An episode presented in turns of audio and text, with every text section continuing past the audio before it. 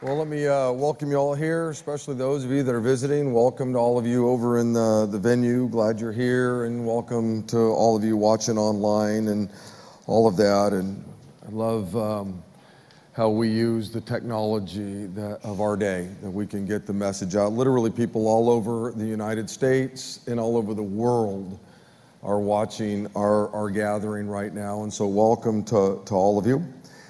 In Acts chapter 13, God Himself said this about David. He said, I have found David, son of Jesse, a man after my own heart. He will do everything I want him to do.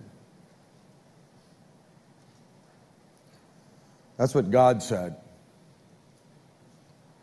God said that about this man, David. And I, I, don't, I don't think there could be a greater compliment than, than that. I think it's something that all of us who name the name of Christ would hope God would say about us. That as God looked at our lives, He would say, That's a man, that's a woman after my own heart. That's a man, that's a woman who really has a desire to live out my, my word. They, they love my word, they, they, they want to live it out.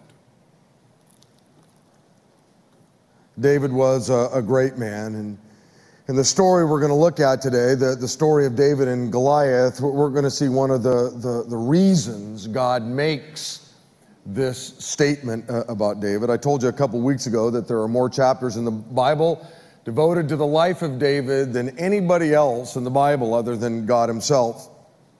Um, his name is mentioned over a thousand times in the Bible. He's without uh, a doubt one of the most important figures in all of, all of history. Now, here's what I want to do I want to lay out this famous story, the story of uh, David and Goliath, kind of like a play, a four act play. Okay? I want you to imagine uh, you bought some tickets to the Gallo's Center and the story is the story of David and Goliath. And you arrive, you get your parking spot, you walk into the theater, you grab your popcorn, your Pepsi, you make your way in, and, and now you have your seat. And you're there for this four act play, okay? The curtains are closed. All of a sudden, the lights start to twinkle a little bit. And all of a sudden, the curtain opens, and it's act one. War is on the horizon. The Israelites versus the Philistines. Look, look, at verse 1 of 1 Samuel chapter 17 if you have a Bible. If you don't have a Bible, all of the notes, I think, or verses will be in your program or they'll come up on the, the, the Jumbotrons. They'll even come up on the, the screen on your computer. Verse 1 says, The Philistines now mustered their army for battle. Saul countered by gathering his uh, Israelite troops near the valley of Elah. So the Philistines and the Israelites faced each other on opposite hills with the valley between them. Beloved, this is going to be good.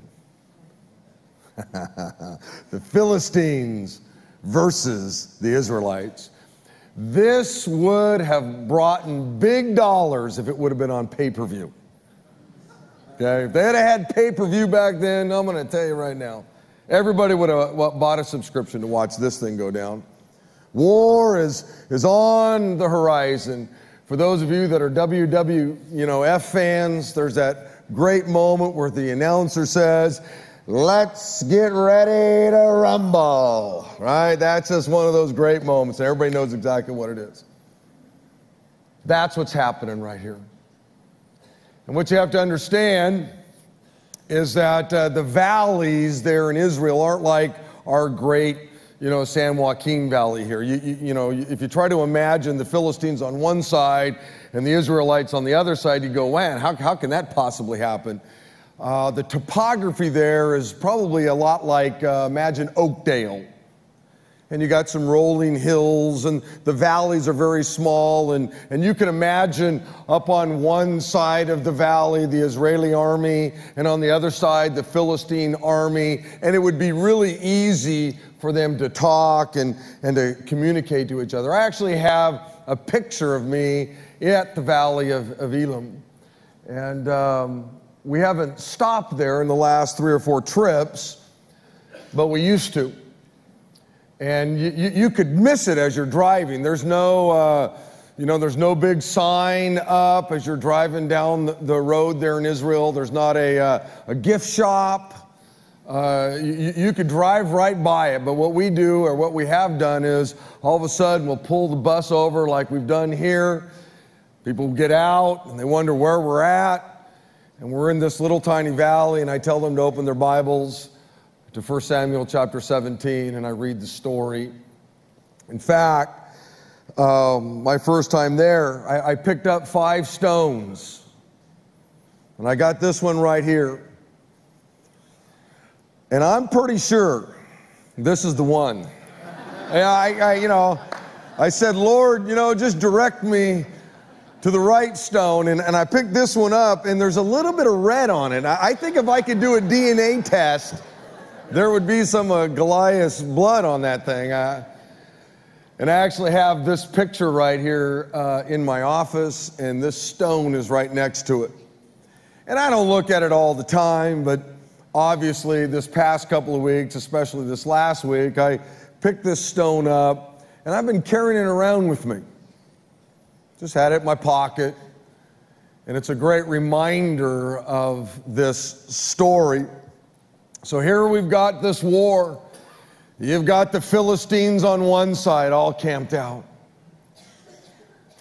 You, you got the Israelites on the other side, they're all camped out.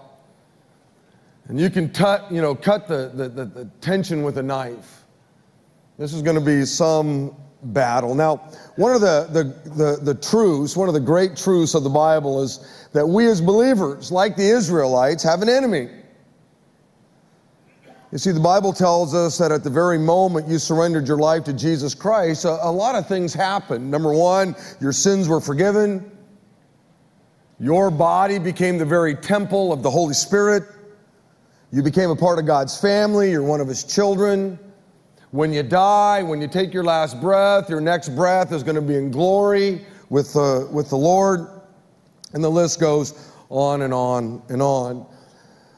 But there's one other major thing that took place when you gave your life to Jesus, and that's this you picked up an enemy, a real enemy, a very powerful enemy. Our, our brother Peter penned these words Watch out, stay alert, for your great enemy, the devil, prowls around like a roaring lion looking for someone to devour.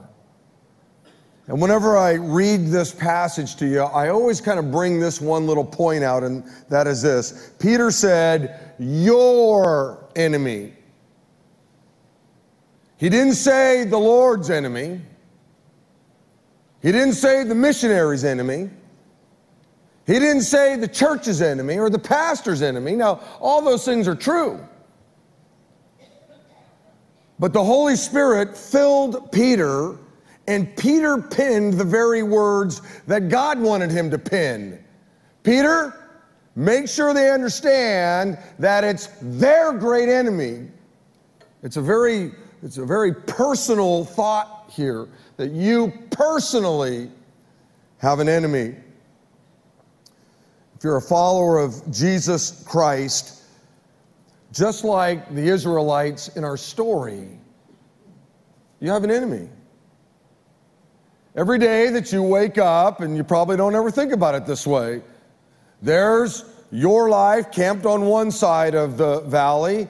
There's your family, your children, your grandchildren, your business, whatever it might be. And on the other side of the valley is the enemy. You have one. And he's real. And he's powerful. And I think too many times we as believers can forget that. We wake up, we just go about our lives, we make our breakfast, we go to work, we come home, we play golf, we play tennis, we do our crafts, whatever it is we do, and we forget that we have an enemy camped out who's evil, wicked. Last night, when you went to bed, your enemy didn't go to bed. Your enemy didn't sleep. Your enemy was simply camped out on the other side of the, the valley, just trying to figure out how do I mess up your life? How do I mess up your marriage? How do I mess up your children? How do I get to your grandchildren? How do I mess up your parents? How do I mess up your business that you're trying to run in a God honoring way? And he's pretty good at what he does. In fact, he's really good. In fact, he's got his PhD in messing up people's lives. But we forget about that. And one of the things about a story like this is yes, it's good for us as followers of Christ to know Jewish history. We need to know about the, the, the great, you know, men and women of the faith.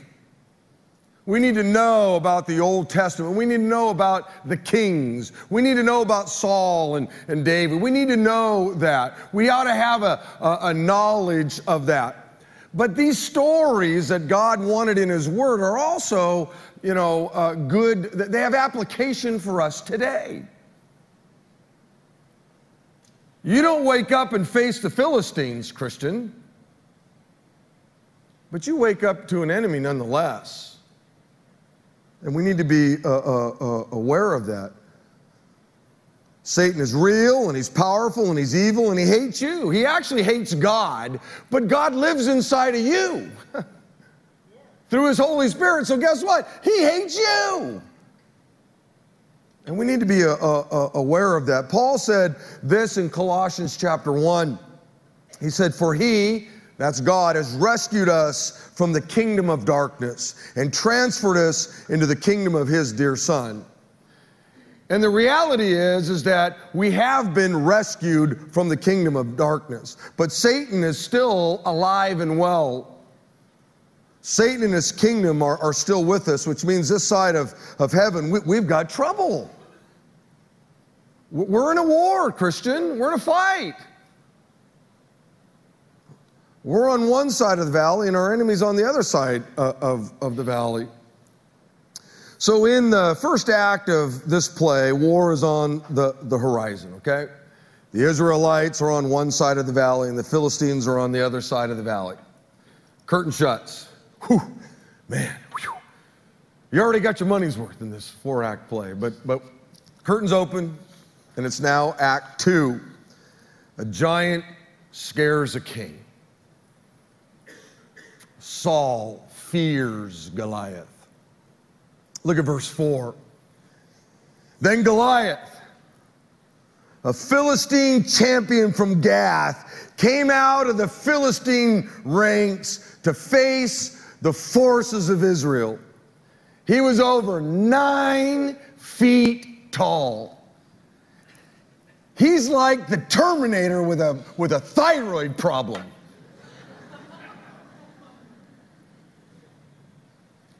I could hardly wait to say that all week long. I just want you to know that. No, no joke. Wrote that down on Monday. I giggled in my office. And if I giggle again on Wednesday, it stays in the notes. I just kept giggling every time I saw that. He's like a Terminator with a thyroid condition. Look at verse 10. Goliath said, I defy the armies of Israel today. Send me a man who will fight me. And when Saul and the Israelites heard this, they were terrified and deeply shaken. Wow. Act two is not, not starting very well. Beloved, one of the things that too many Christians miss about this story is that Goliath was meant for Saul. Goliath was never meant for David. Goliath was meant for Saul. I think God was extending grace, another chance to Saul. Saul, here's your opportunity. Trust me, Saul. Believe in me, Saul. The story was supposed to be called Saul and Goliath, not David and Goliath. God gave Saul the opportunity to be remembered as a hero. This was a great chance for Saul to serve the Lord and trust the Lord and be a hero for the Lord, but, but his fear paralyzed him and he fumbles the ball. He's sitting in the, in the, the comfort of his tent. And down there in the valley floor is this, this Goliath saying, Come on!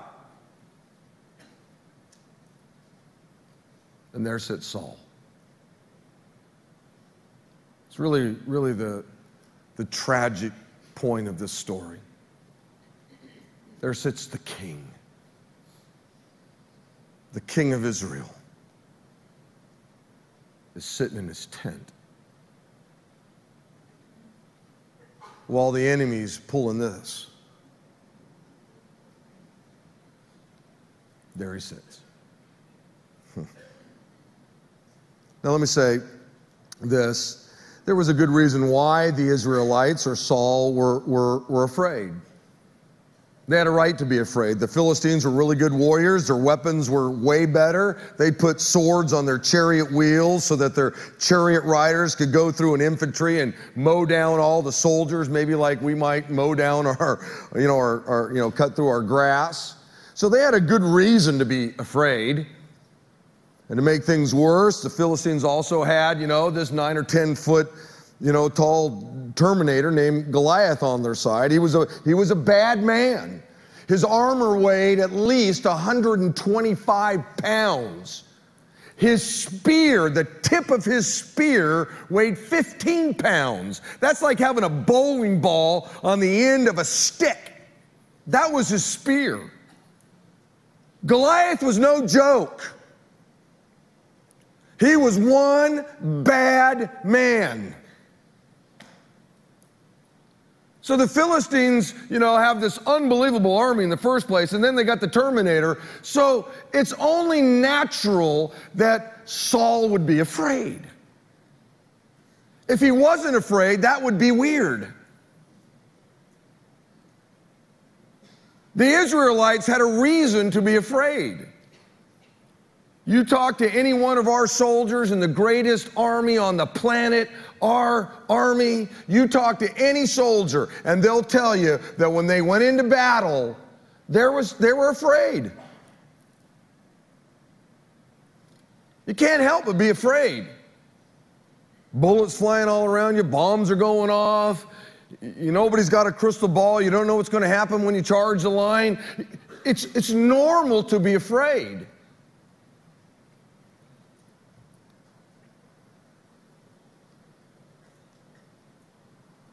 Here you got Goliath taunting the Israeli army. Come on, send somebody out to fight me. But nobody would. They were all frozen in fear because their leader, Saul, was frozen in fear. And by the way, Saul was no slouch of a warrior.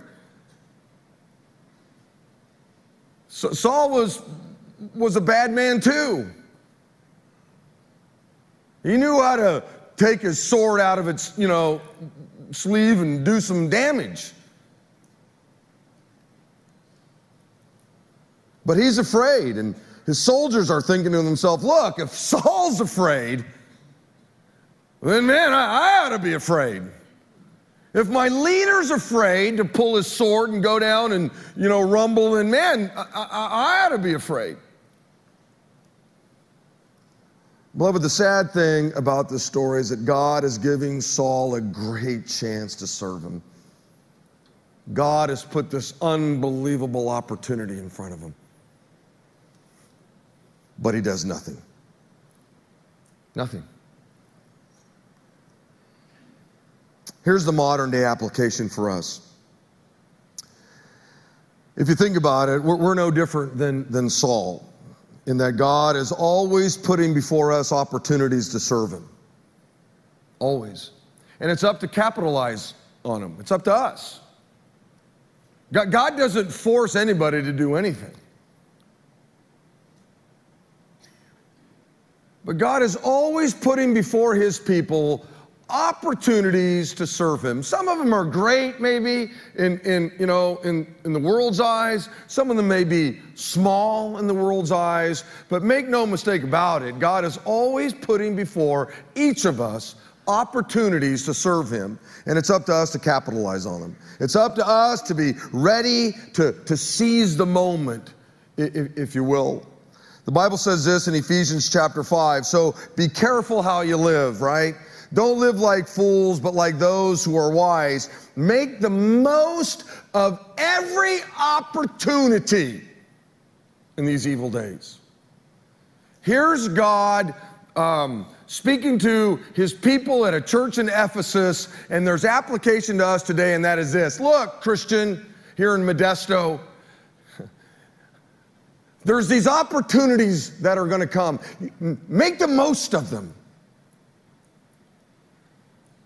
Be, be ready to seize that moment. Dr. MacArthur said this God has set boundaries to our lives, and our opportunity for service exists only within those boundaries. He's the one who establishes them. He's the one who says, okay, here you go. Here's your chance. I'm giving you an opportunity right now. And that's why we need to be careful how we live. That's why we need to be wise about how we go about our lives because these opportunities are going to come and we have to be ready to, to, to, to, capitalize on them. Beloved, this was Saul's moment, his opportunity to step up and serve the Lord, be a hero, but his fears paralyzed him. He's got his mind on the Terminator instead of the God who created the Terminator. See, God created Goliath when Goliath was in his mother's womb. God did that. And what Saul is doing is, is he's just simply looking at Goliath and he's forgetting about the very God who created Goliath. And so fear has just gripped his soul. I think 1 Peter chapter 1 really sums up where Saul's life is, maybe at this point.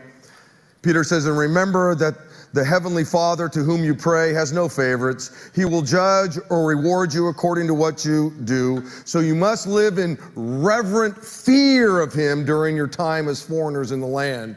And in my opinion, Saul wasn't living in reverent fear of God at this moment in his life. And so he allows this opportunity to serve God to slip away. And, and by the way, when, when the Bible uses terms like uh, reverent fear, he's not, God doesn't want us to fear him. Like, who, you know, he, he just wants us to understand who he is in relationship to who we are. That he's God. He's God. And you ought to live with, with a humility about that. One of the things I, I really loved about the man that married my daughter recently is that he had a reverential fear of me. really. Hey, listen. Mom, dad, don't, don't you have any part of a wedding of your kid if whoever they're marrying doesn't have some sort of reverential fear of you. Not that I, Brandon doesn't fear me, ooh, ooh, but you know what? He understands who I am. I'm Megan's father. Erin is Megan's mother. These are very special people in her life. They're the ones that brought her into the world. They're the ones that have raised her, and I'm going to honor them as such. See?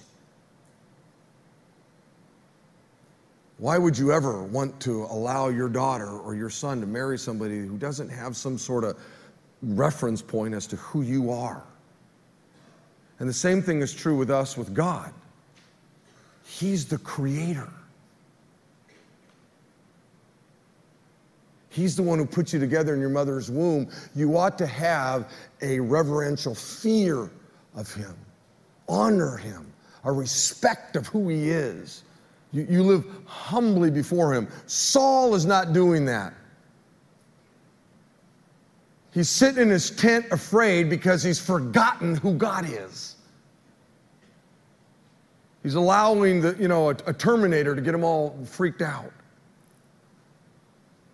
Napoleon said this, quote, there is in the midst of every great battle a 10 to 15 minute period that is the crucial point. Take that period and you win the battle. Lose it and you'll be defeated. Now, that's not the Word of God. And I don't even really know if it's true, maybe. But I think what he's saying there is this listen, there are these opportunities that come, and you better be ready. Because if you miss the opportunity, boy, you could blow the whole thing. And that's why our brother Paul says, hey, be careful how you live, Christian. Be careful. Because these opportunities are going to come to serve the Lord, and then they're going to go away. They're going to go away.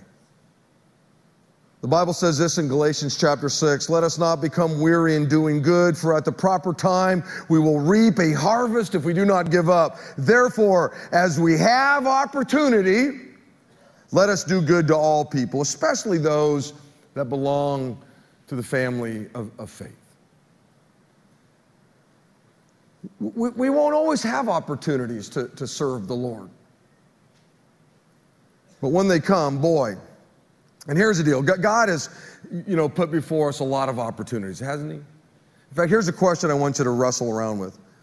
Has God put before you an opportunity to serve Him, and for whatever reason, you're, not seizing the moment? Just think about that. I don't want to read a fun story, a great story, and, and not at least challenge your thinking. Has God put before you some opportunity to serve Him, and for whatever reason, you're not seizing the moment? Maybe like Saul, you're afraid. Maybe you're too busy to get involved. Maybe you're not living in reverent fear of God right now. Maybe you're just lazy. I don't know. But an opportunity has been put in front of you by God to serve Him. Some, some opportunity. And for whatever reason, you're making the choice not to capitalize on it. This brings me uh, to Act 3, okay? Curtain shut. They just opened up. A teenage boy seizes the moment. David slays a giant.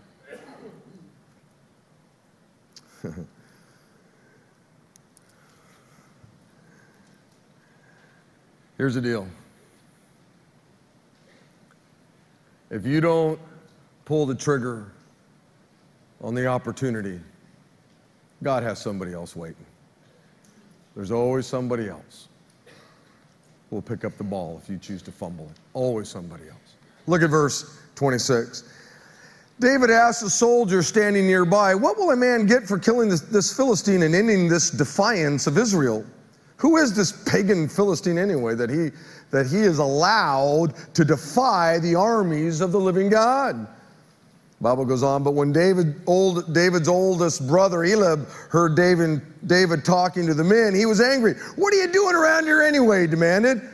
What about those few sheep you're supposed to be taking care of? I know about your pride. I know about your deceit. You just want to see the battle. You just want to be a looky loo. What have I done now? Remember, he's a teenager. What have I done now?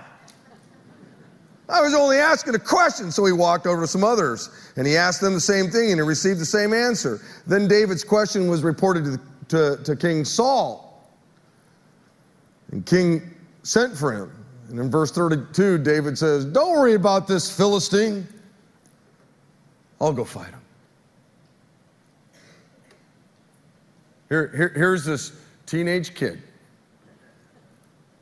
standing in front of great King Saul.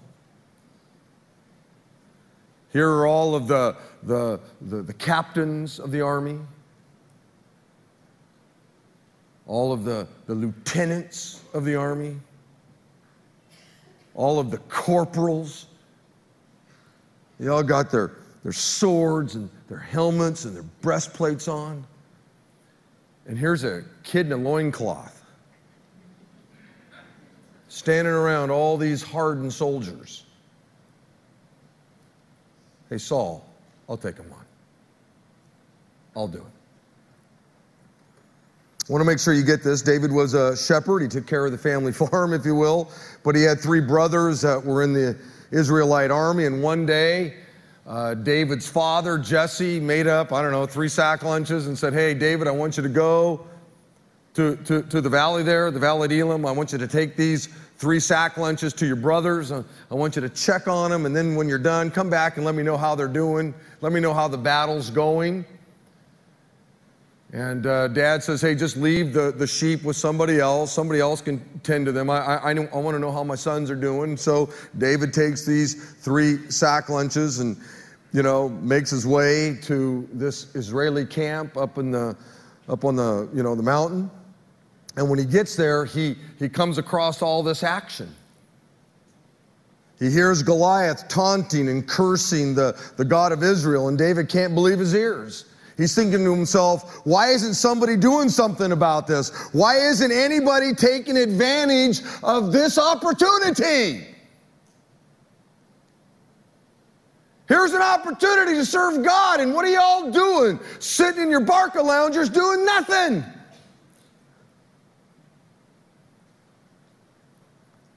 Beloved, David was ready and willing to do what Saul wasn't.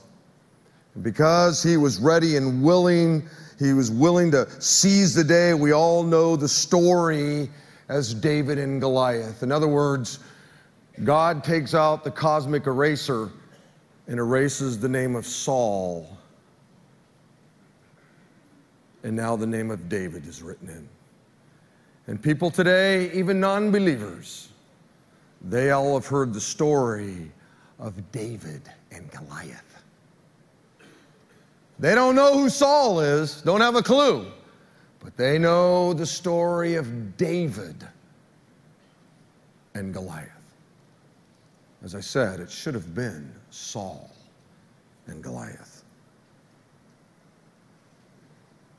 You know, one of the things that is really interesting about the journey of faith is that these opportunities that God lays before us, um, if you choose or I choose not to take advantage of it, God has somebody else waiting. There's somebody else in the wings. I, I, don't know if you've ever been to San Francisco at night and you're going across the bridge, and one of the things you see are uh, all of these planes, and they're all kind of backed up.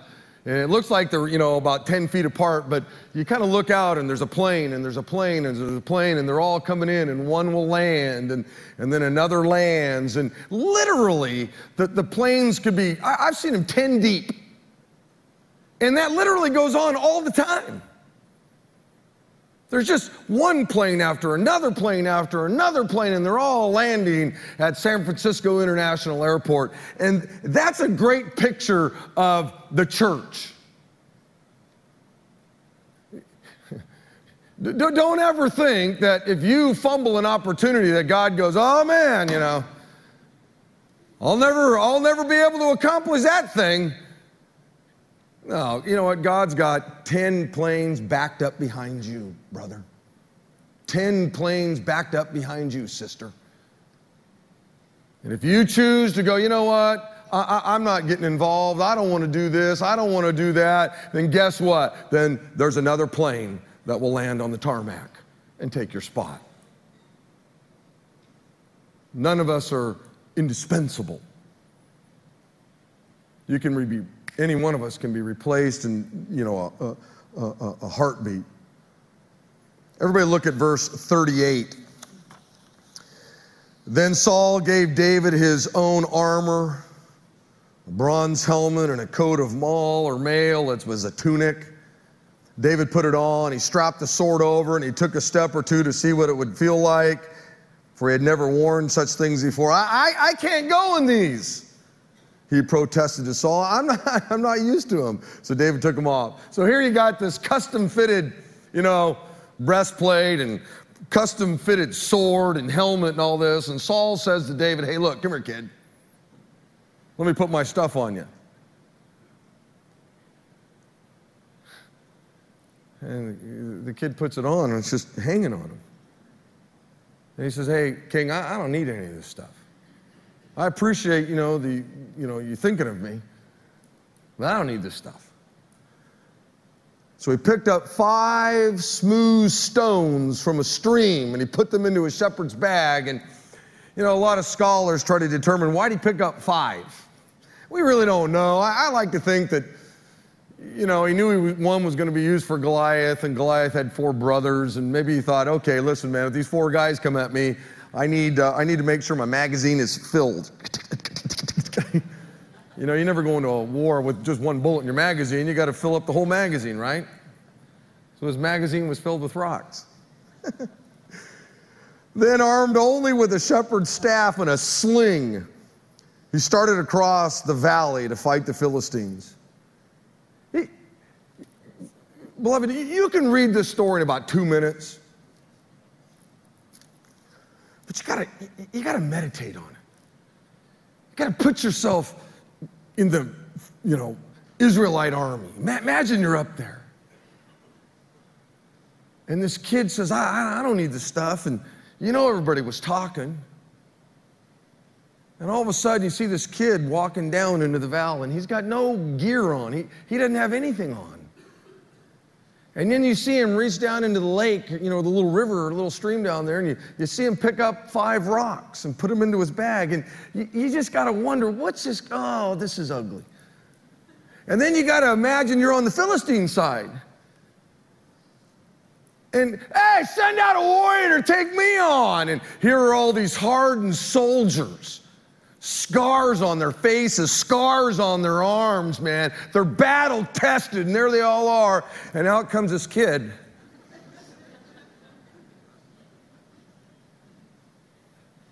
I mean, th- this is quite a scene.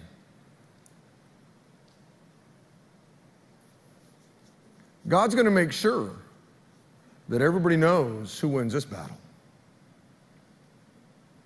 You got the Terminator with a thyroid condition versus a punk kid with no armor on, no helmet on. He doesn't have a spear with a 15 pound bowling ball on the end of it. He's got one of these. This is just unbelievable. Goliath walked out towards David with his shield bearer ahead of him, sneering in contempt at, his, at this ruddy faced boy. Am I a dog? He roared at David, that you come at me with a stick? And he cursed David by the names of his God. Come over here and I'll give your flesh to the birds and the wild animals, Goliath yelled. I mean, this is a serious moment. David replied to the Philistines, You come at me with a sword and a spear and a javelin, but I come at you in the name of the Lord of, of heaven's army, the God of the armies of Israel, whom you've defiled. Today, the Lord will conquer you, and I'll kill you, and I'm going to cut off your head. That's right, that's what I'm talking about. And then I will give the dead bodies of your men to the birds and the wild animals, and the whole world will know that there is a God in heaven. And everyone here assembled will know that the Lord rescues his people, but not with a sword and a spear. This is the Lord's battle, and he'll give you to us. So here you got this, and this whole thing's going down. You got the you got the Israeli army up here, and you got his three brothers up there. You know, boy, these are the kind of brothers you want, right? Hey, got your back, bro, not these guys. Man, these three guys are up there going, dude, man, one less mouth to feed. I never liked the kid anyway. I mean, just, just you got this picture in your mind? Nine, ten foot guy little, little punk teenager. And there they are, down in the Valley of Elah, ready to go to, you know, to, to rumble. As Goliath moved closer to attack, David quickly ran to meet him. Reaching into a shepherd's bag and taking out a stone, he hurled it at with this, with this sling and he hit the Philistine in the forehead and the stone sank in and Goliath stumbled and, and fell face down on the ground. Now, yeah, this is one of those moments, where you wish you had, you know, ESPN slow motion cameras. I mean, here's this moment. Just, you know, and, and, and, and little David starts to do this. And you just have to imagine these guys over here were going, oh, oh boy, this is, this is not good. You got to be kidding me. Really? That's, a, that's the best we got? There's a guy with a slingshot? and these guys over here must have been thinking, what a joke this is. Oh man, you know what? Goliath is not, he's just going to punch him and it's over. He'll, he'll be tapping out in a, in a heartbeat. This is not even going to be a, a battle. And then all of a sudden, David lets the rock go.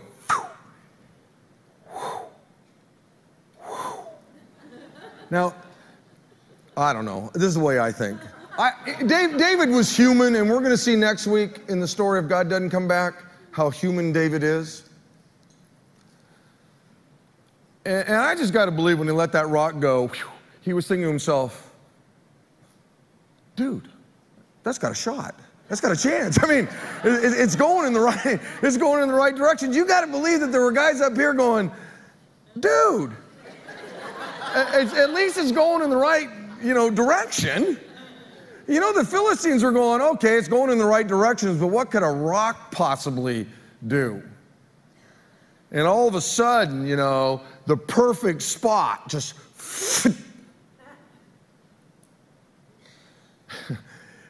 hey, look, uh, David was human, and I know he had a lot of faith, but you know, you know, he had to go, whoa. that, that like hit him. and he had to be worried because if it just nicked him, then, then, he'd be really upset. You know, so you don't want to nick the guy and, and make him mad. So you, you're the. What if you're one of these guys? Dude, that thing just hit him in the forehead. I saw blood shoot out. Whoa. That little kid threw a rock and it just hit the Terminator our champion. And all of a sudden,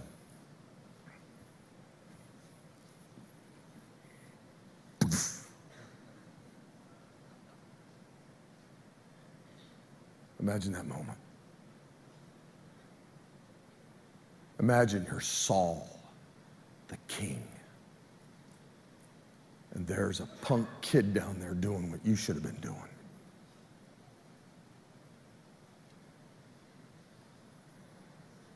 So David triumphed over the Philistine with only a sling and a stone, for he had no sword. Then David ran over and pulled Goliath's sword from its sheath. David used it to kill him and cut off his head. So he's not even dead yet. And he goes over and he pulls out his sword. That must have been quite a sight.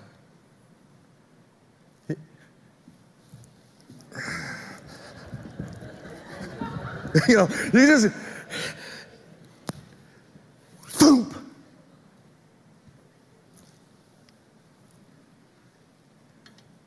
Wow. Wow. What an incredible moment. What an unbelievable moment. It gives me goosebumps every time I read the story. David ran towards Goliath with a slingshot while Saul watched from the comfort of his tent. David takes advantage of the opportunity to serve the Lord while Saul basically does nothing. Now, I want to ask you a question, and I, and I know it's going to sting some of you, but I'm going to ask the question anyway because I believe the Holy Spirit's going to use it in some of your lives. He used it in a lot of people's lives last night. Big Valley Grace has uh, lots and lots of people serving the Lord uh, uh, uh around here throughout the week. In fact, thousands of people have taken advantage of the opportunities that are here in our church, in our community to serve the Lord. God has put before a lot of people opportunities. Uh, opportunities to play in the orchestra, opportunities to sing in the choir, opportunities to sing, opportunities to teach, all kinds of opportunities God has laid before the people here at Big Valley Grace. And thousands of people have said, Count me in. I'm not sitting in a tent. I'm, I'm, i want to be, be engaged in this, in this battle. But I also know that there are people in this church, every church, um, that aren't serving the Lord anywhere. Oh, you like the chairs, you like the air conditioning, you, you, you enjoy the music, uh, uh, you enjoy the fact that your children are being discipled, uh, you, you know, you like the cafe, you like the fellowship, you like all the stuff that we do, but when that little basket goes by, I'm, not, I'm not engaging in this thing. I just like all the comforts that this place provides. But actually sacrificing, you know, you realize that the MID doesn't say, hey, listen, because you're a church, I'm just going to give you free electricity. You know, I don't do that. The, the chair companies don't go, hey, you know what, because you're a church and you do all these good things, we're going to give you free chairs. No, we had to buy them. Do, do you realize that every song that we sang this morning we had to pay for? The people who write those songs don't go, hey, listen, I'll let you sing those songs for free. Imagine buying a, a, a, piece of sheet music for each, every, every individual choir member, every individual orchestra member. We don't just buy one and then make copies and hand it out like a lot of churches do. That, that's unethical. We had to buy a, a, a piece of sheet music for every single person.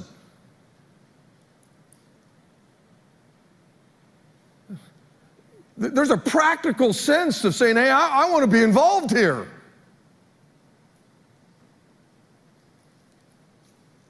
Thank the Lord, somebody said, hey, count me in, and they're, they're, they're uh, being a blessing to your children or your grandchildren right now. And they're doing their best to love them and care for them and create an environment of fellowship for them and a fun environment that looks fun and is fun. And they're learning about Jesus Christ, our youth, whatever it is we do around here. And I'm so grateful for, for all of the, the Davids of this church who an opportunity was put before them and you seized the moment.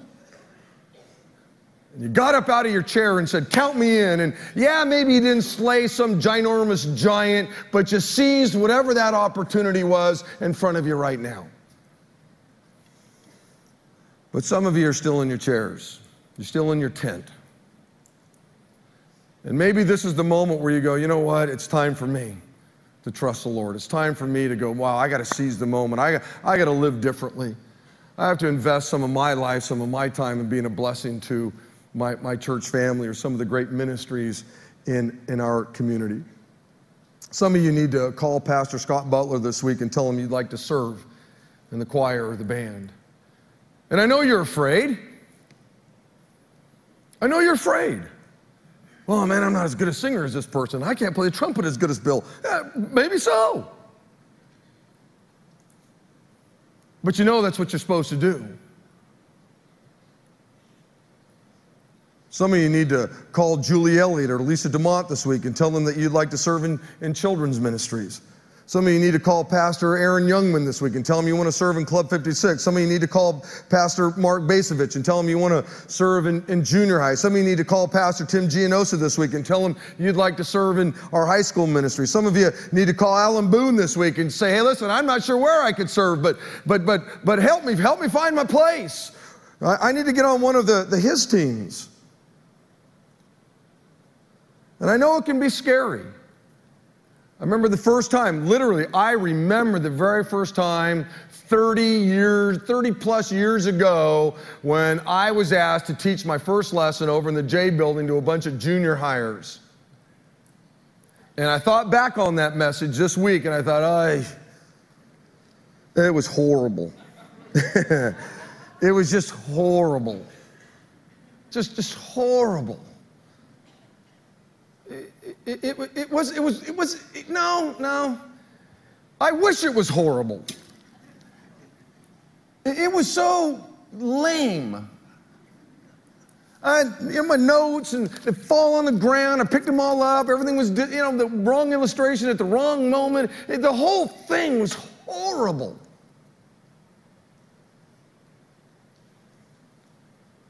But I got better.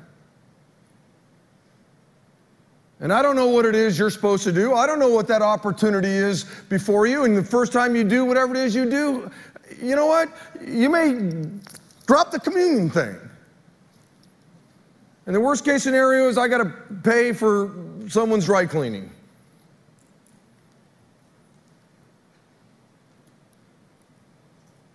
You get better at it. You may miss a note or two.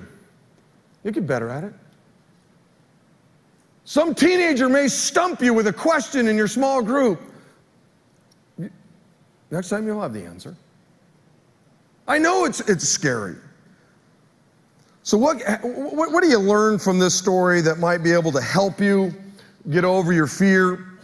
Well, I wish I had time to read it, but, but one of the things that David does is he tells Saul, Saul says, Hey, look, you, don't have a chance, kid, against this warrior. And, and David says this David says, No, no, no, Saul, you don't understand. See, I've been a shepherd.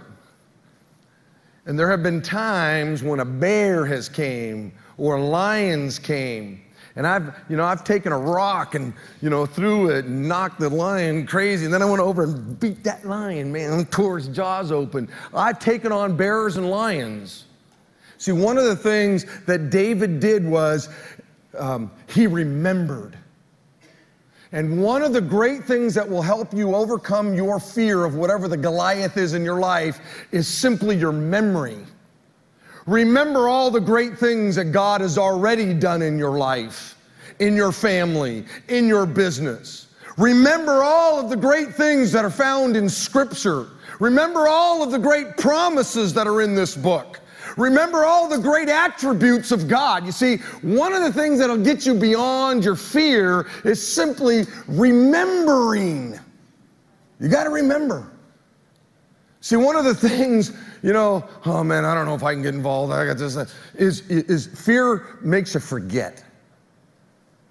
And you forget about how great God is, how awesome God is, how faithful God's already been in your life, or how faithful God's already been in your family, or whatever, you see. And let me quickly give you Act 4. The faith of one person inspired a nation. God delivered the victory to his people. If you look at verse 51, when the Philistines saw that their champion was dead, they turned and ran like a bunch of cowards because of one guy, one kid. Then the men of Israel and Judah gave a great shout of triumph. Woo! And they rushed after the Philistines, chasing them as far as Gath and the gates of Ekron. The, the bodies of the dead and the wounded Philistines were strewn all along the road from Shaaraim as far as Gath and Ekron. One kid's faith, one and you got a whole Philistine army running scared with their tails between their legs. And all of a sudden, all these Philistines on, or, or Israelites on this side, they were all freaked out over this thing. Yeah, you can see them. Can't you see them pulling their swords? Yeah, let's go. Man, and they're chasing the Philistines and killing them all along the way. Why? One person, one, one person believed God. That's all it took. And it inspired a whole nation.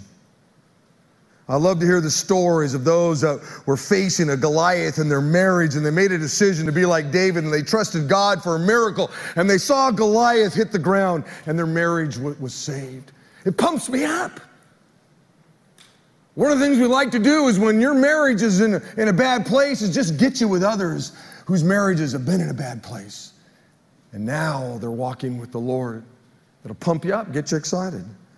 I love to hear the stories of those that were facing a Goliath in their health, and they made a decision to be like David, and they trusted God for a miracle, and they called for the elders of the church to pray for them, and they saw Goliath hit the ground, and their health was restored.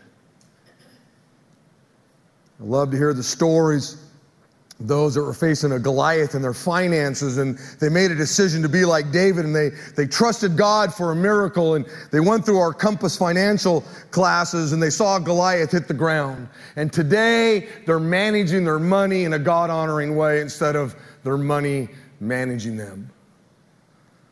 Love to hear the stories of those that were facing a Goliath in the area of serving. They were afraid to serve, and yet they made a decision to be like David, and they trusted God, and they saw Goliath at the ground, and now they're serving the Lord somewhere around here at Big Valley Grace. Some of these choir members and orchestra members and people you see serving here with great smiles, enjoying their faces, when they first started, man, some of them, whew, but they just stepped out in faith. And their stories are, are unbelievable. David's faith really inspired a nation while Saul's disobedience brought everybody down. And the same thing's true for you, beloved. You know, your kids are watching you, dad. Your kids are watching your mom. Your grandkids are watching your grandpa. Your grandkids are watching your grandma. People are watching you. Your spouse is watching you. Hey, kids, you know what? Your parents are watching you. Your friends are watching you. And how you choose to live matters. You can either inspire them with your faith, or you can just kind of lull them into complacency with your, you know, disobedience.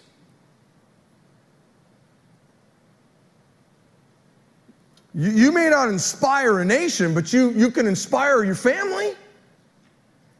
You can inspire your employees. You, you can inspire the people in your small group. You can inspire all kinds of people with your trust in God, just like David did. So, Act One was wars on the horizon. Act Two is a giant scares a king. Act Three was a teenage boy seizes the moment. And Act Four, one person's faith inspires a nation. Over in the venue, I want you to stand. Everybody else in here, stand. And let me, let me, let me, let me pray for us. Father, thank you, Lord, for today and last night. I thank in advance for the next hour, Lord. I'm grateful that this is a church, it's just filled with, with Davids. There's a lot of Davids in this room. People who really trust you. They know you're God. They, they know how great and awesome and mighty you are. And though they might be afraid in some areas, they, they, they still step out in faith, trust in you, and Man, it's one of the things that makes this such a, such a great church. But I do want to pray for those that are a little bit afraid right now. They know they're supposed to do something. They might even know what that is. Get, Lord, may this story inspire them to get up out of their chair and say, hey, count me in. I need to, I need to serve someplace whether it be in this church, the community, there's a lot of places. Thanks, Jesus, for your goodness to us. Thank you for the scriptures that have stories like this that are just unbelievable. God, you're good, and I pray this in the name of the Lord Jesus Christ. And all of God's people said, Amen. Amen. Hey, Lord bless you guys, okay? Live for Jesus.